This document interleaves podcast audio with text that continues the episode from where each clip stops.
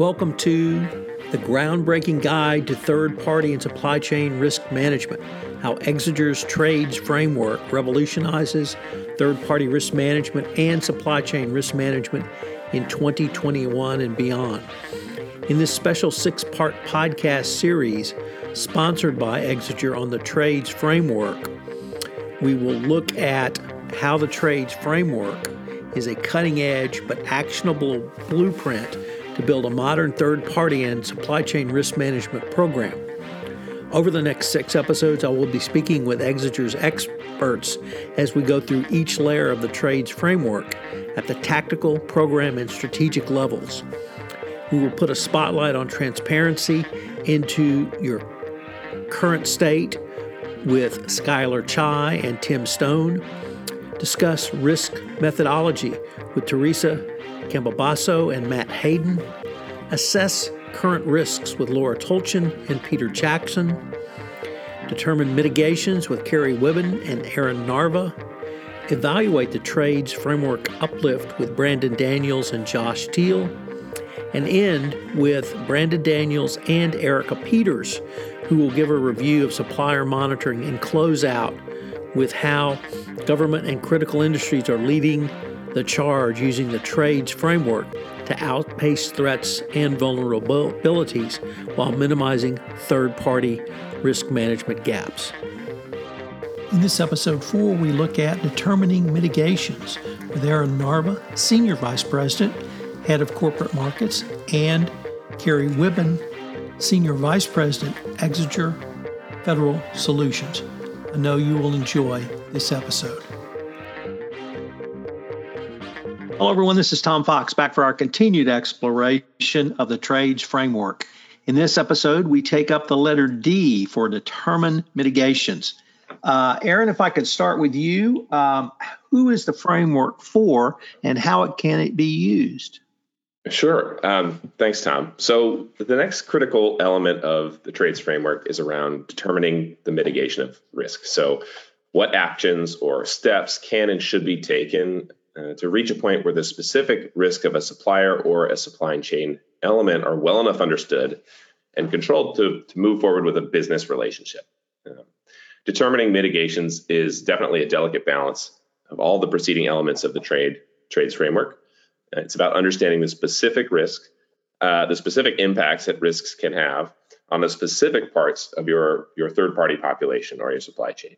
Uh, it's about taking a risk based approach, and it's about understanding your operational bandwidth to take specific mitigation actions and knowing when to just accept the minimal risk and move on for the operational benefit. There are many cases uh, that we talk about where an identified risk will not justify any level of mitigation um, how companies perform mitigation is really dependent on their maturity level uh, and the specific risks they faced. So at the end, there's, as we always hear with this, there's no one size fits all. Um, the, the, trades framework, uh, I think, gives every risk management and compliance professional a plan, uh, regardless of where they're starting for managing their third party and supply chain risk uh, and moving up the SCRM SCRM maturity model curve. As you know, Tom, risk management and compliance professionals seek out and rely on frameworks. We love this sort of uh, map, right? Um, and and when they're strategic and clearly laid out, um, it's going to be much better because with such limited resources and time to manage competing priorities, uh, plans and maps and, and strategy um, and supporting data can be used to get that executive stakeholder buy-in, right? To drive those decisions, those budget decisions, to invest in critical compliance and risk management tool. Uh, with that quick uh, overview, uh, Carrie, why don't I kick it over to you to introduce the D? Great, thanks, thanks, Aaron and Tom. Great to great to talk with you again. Thanks for for hosting this podcast.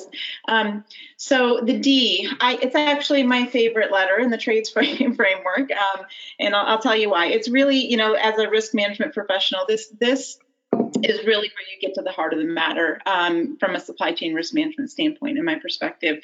Um, this this element is really about problem solving and taking specific actions um, to remediate risks, ultimate, ultimately with the goal of driving a supply chain ecosystem that's secure and resilient. But then the tricky part, right, is doing that without compromising operational efficiency. So, you know, at this point in the framework, you've got your organization's objectives and risk thresholds pretty well established. And you're really now considering what risks are you willing to accept? What risks can you transfer or segregate or mitigate in some other way? And then what are those risks that bubble up to the top that you really need to immediately take action on or remove or just somehow avoid altogether? So that's you know that's kind of the spectrum of mitigation op- options. Of course, a lot of nuance within that that spectrum. Um, but this is a step, you know, I think this is a step in the process, the D, where you're really separating the wheat from the chaff. And just to emphasize something, you know, Aaron said, and I hear him talk about often, um, this this really has got to be a risk-based approach. There is not a, a, single size that will fit all situations, right? So um, it really has to be a very broad spectrum of mitigations uh, that you bring to bear uh, to set forth your, your plan. You have to factor in timelines and milestones. Um, and um, you know this this is not a science. This is messy work, Tom. As you know, mitigating risk is not for the faint of heart. Um, it really requires, uh, in my opinion, a high degree of both critical and creative thinking and solutioning. And and again, that's why I, I actually think it's one of the most challenging elements of, of supply chain risk management overall. Um, really, I guess because of two primary things. One, the complexity and, and oftentimes the ambiguity and, and really the constantly evolving nature of these very vast and complex sub-tier supplier ecosystems and then two the secondary and tertiary consequences of risk management work which inevitably, you know, includes impacts to upstream and downstream costs, to impacts to schedule, and and again impacts to operations, which is I think the the most tricky part to to kind of navigate.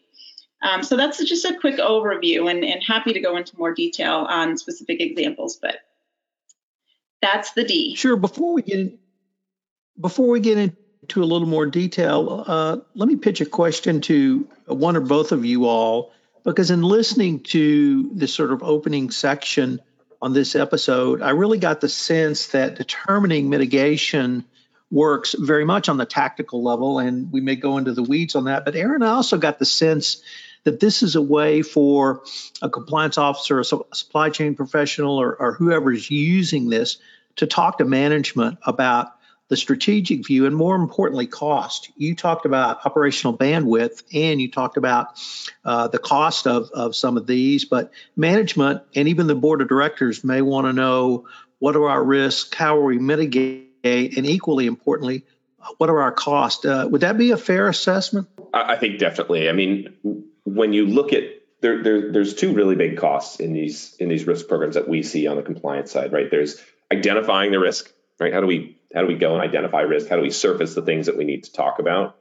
Um, and that's usually that's usually fairly straightforward, right? I think people have their tools, um, right? They can sort of assume that it's going to be a certain amount of um, uh, risk that they're going to identify, right, and, and have to and have to discuss. I think the challenging and unknown piece of this is the mitigation, right? So you you you never sure what steps you're going to have to take to mitigate risk.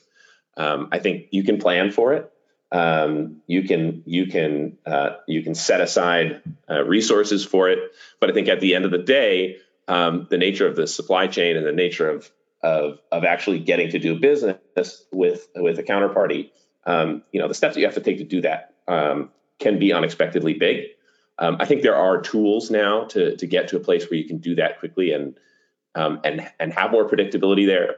Uh, but if you have a if you have a supplier, for example, um, that presents a certain type of risk, um, and you you must do business with that supplier, right? It may involve actually a site visit, for example. Um, it may involve uh, different kinds of interviews. It may involve document productions from them, and and that can take time and that can cost money.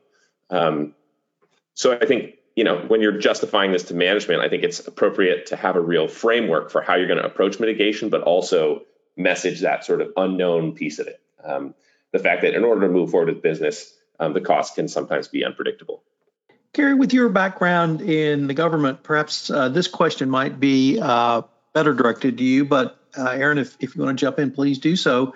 Can um, you talk about doing work with government clients to determine mitigations on programs uh, you're supporting?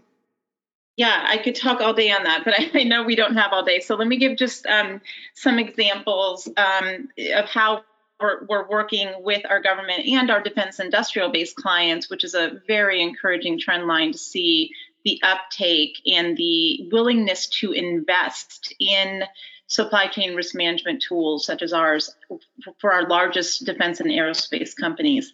Um, it's a very recent trend line, and we're very excited about it. It's something in my government life, in my past, I tried very hard to get this, uh, this sort of transition and recognition in uh, these major primes and OEMs that support these multi-billion dollar contracts and deliver our war fighting capabilities to recognize that they had to take ownership of this problem. And we're finally seeing that happen tom. I, again i could talk for days on that but let me just just kind of answer your question with a couple examples. So we are helping um, our clients really, you know, implement this trades framework and, and move up uh, something that might have been referenced before in, in the series, the supply chain risk management maturity model, as quickly as possible. So um, the, you know, the type of work that we're doing um, for the federal federal government defense industrial base, it, it's really focused on America's most critical supply chains.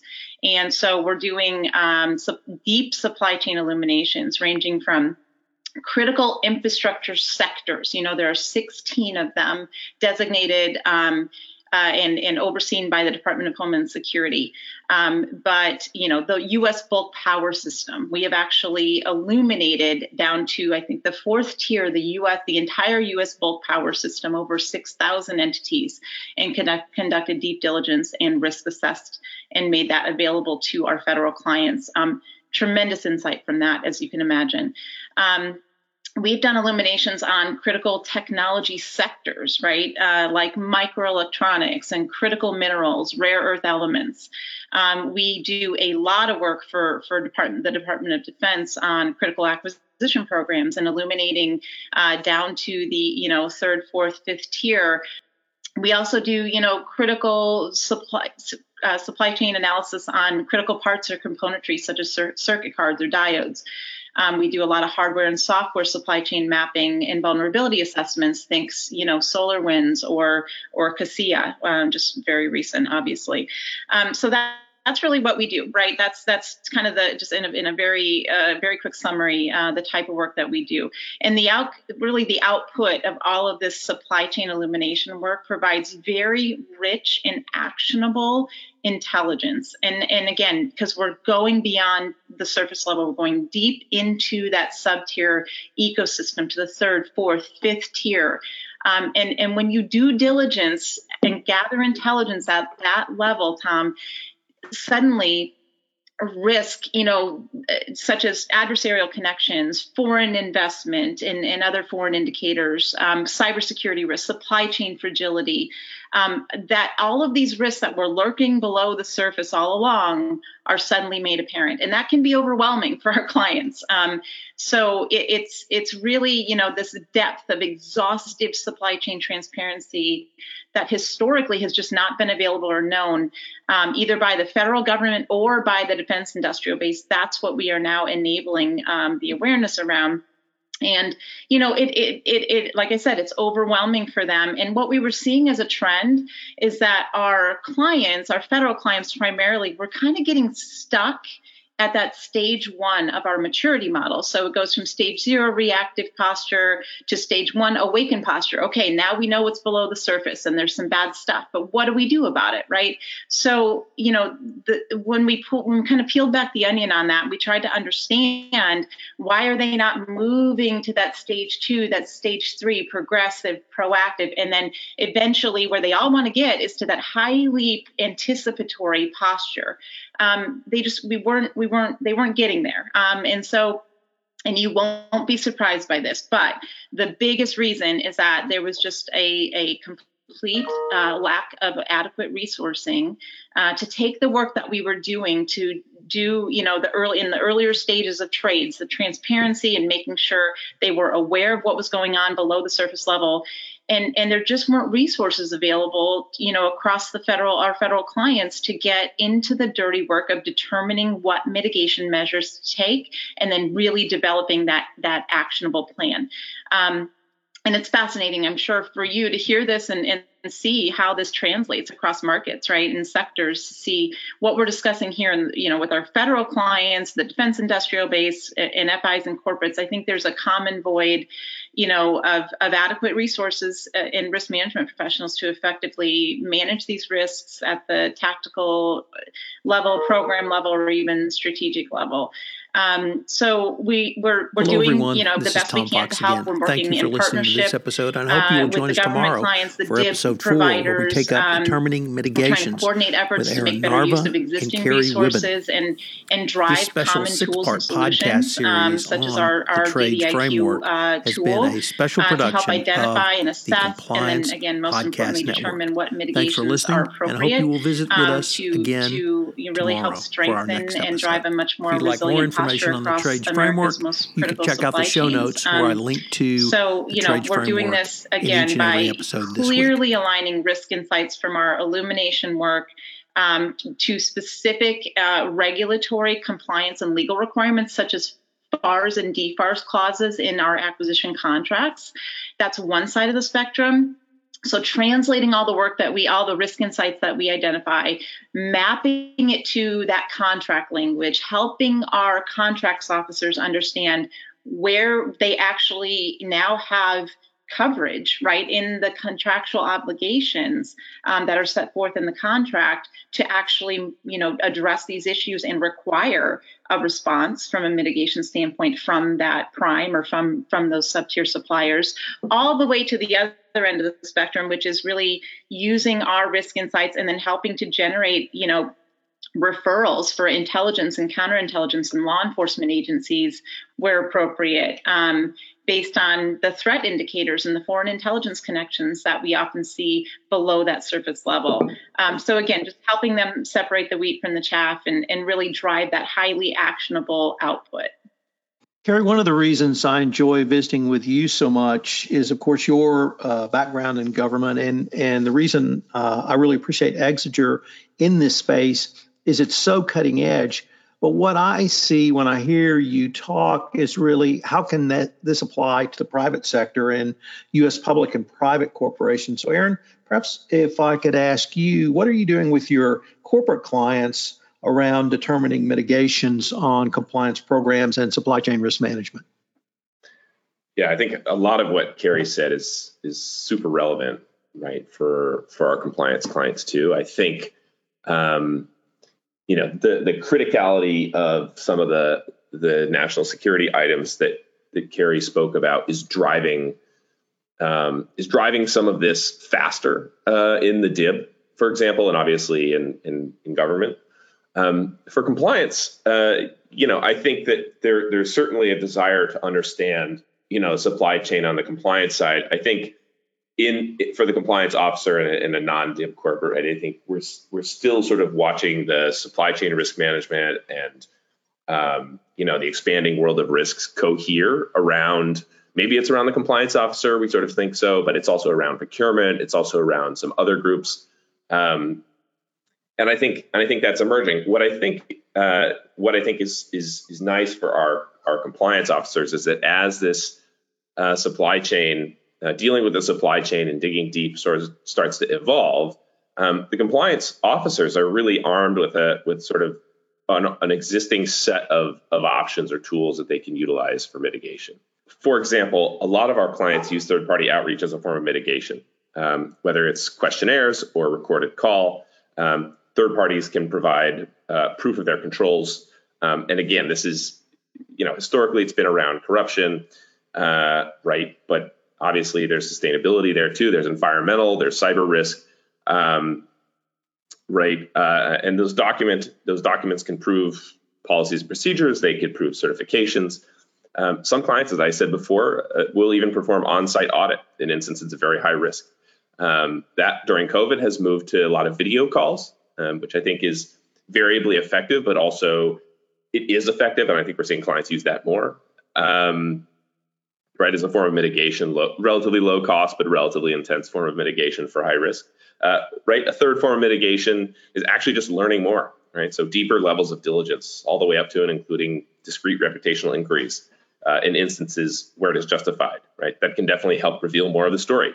Uh, for example, you know, you might identify um, a corruption risk on a third party um, that's publicly known, right? Um, but when you start to dig in, when you talk to that company, uh, those companies that have had those issues in the past are, are often less risky uh, from that perspective, right? Because they've had to deal with these issues. Um, contractual clauses, refresh periods, and risk committees, these are also frequently a part of the risk mitigation approach. Uh, I think at the end of the day, our clients' approaches to mitigation are as varied as their business models uh, and, and, the risks that they face. Um, and for compliance, uh, you know, they need to access as many mitigation tools as possible. And again, they, they sort of have these things at their fingertips. So as the scope of risk that they're responsible for expands, right? As we talk about the the ESG element of this, as we talk about, you know, reputational risk is a major, major issue. Um, the pressure to mitigate these risks and do so quickly grows.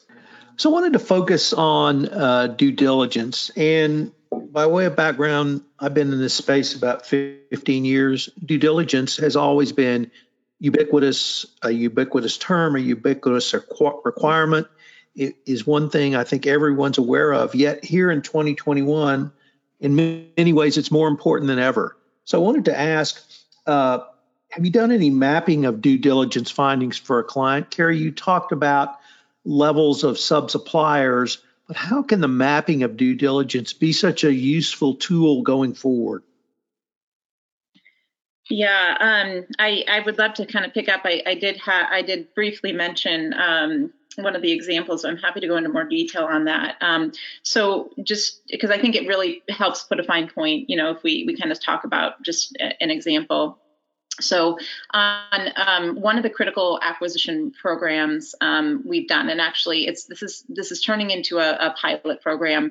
It's really fascinating, um, and it's helping shape DoD uh, policy, potentially helping shape regulation and those FARs and DFARS clauses, and and eventually even uh, legislation around the space. So. Um, so for for one program uh, acquisition program we found you know, i think it was around a dozen uh, data intelligence findings that were pretty significant high risk.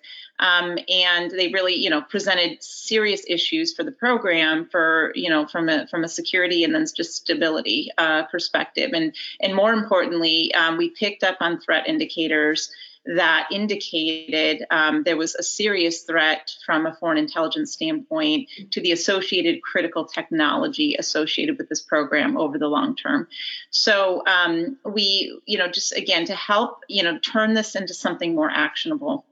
We actually took an extra step in this case where um, we mapped all of the findings to those very, we actually part, got the contract, we broke it out and subcompartmented every clause, every FARS and DFARS clause that in some way tied to supply chain to kind of help the contracts officer, uh, you know, just be able to to do the translation of our work and our risk insights into their deep into their sub tier supply chain and, and understand and translate what does this mean from a contract standpoint, right?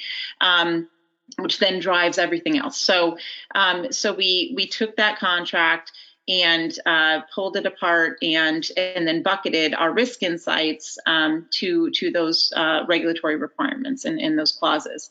Um, and so this really really has helped us to break down um, and and prioritize uh, a lot of the the next steps from a mitigation standpoint. Um, so the you know the the fact that we now were able to sort of bridge the gap and have a risk mitigation conversation with those government officials the government program manager, the government contracts officer. And now the, the pilot part and the really cool part, in my opinion, this is this is the future, is we are looping in that prime that that who owns that contract who's ultimately responsible for delivering this this acquisition this this capability to the warfighter um, and we are coordinating you know to to basically determine the right incentive structure to get that prime contractor to you know to understand which of these FAR clauses and DFARS clauses actually flow down to the sub tier suppliers. What are they willing to do if they're not threatened by this, but they actually are embraced as a partner and everybody's got a clear set of common objectives and the government is willing to pay for this mitigation work, for this prime contractor to actually address these issues. So it's not some sunk cost or overhead cost that they have to absorb. There's a bucket of billable hours that they can charge. And eventually, where this is going, Tom, if you ask me, to have a crystal ball for a second, I think we're well on the way to supply chain risk management becoming an allowable cost when when these contractors bid uh, for this work and it will be rewarded. And if you have invested in a supply chain risk management program and tools and you can demonstrate proficiency against a set of standards which are now being developed that's where we're headed and you will that will give you a competitive advantage over your uh, your competition in in future acquisitions. So you know it really boils down to I think I referenced in our last podcast we did. There's a report called Deliver Uncompromised that we worked when I was in the government to put out, and it's this is all sort of now where the rubber is meeting the road against those incentives that are set out in that Deliver Uncompromised report. The combination of carrots and sticks. How do you get industry right? So we are on the outside looking in. The government is actually on the outside looking in. Only we will only be able to get to a meaningful result on mitigation to bring it back to the D if these companies are willing to in, to embrace this uh, and not be threatened by it and actually make an investment and partner and agree to information share with the government and with providers like us who are trying to expose and illuminate, even to them, what's going on in their own sub tier supplier ecosystem. Um, and we do this all in partnership. So that's where we're headed. And, and again, this is so exciting and fascinating because we really are helping sh- to shape the landscape, the regulatory, the the legislative landscape in this space real time as it's happening. And it's just it's just so rewarding and it's such an amazing opportunity and and obviously something i have a lot of passion for. So um, it's really fun. It, we we really love our jobs and it's just it's just going to be so cool to see where we are even a year from now with how quickly the space is evolving Carrie and Aaron, unfortunately, we are near the end of our time on this episode. Uh, from my end, I could probably talk to you guys for hours, but uh, perhaps on another podcast. So uh, I wanted to thank you both and uh, look forward to continuing the conversation. Great. Thanks, Thank you, Tom. Thanks a lot.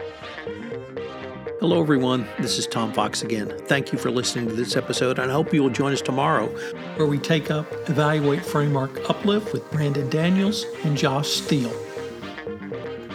This special six part podcast series on the trades framework has been a special production of the Compliance Podcast Network.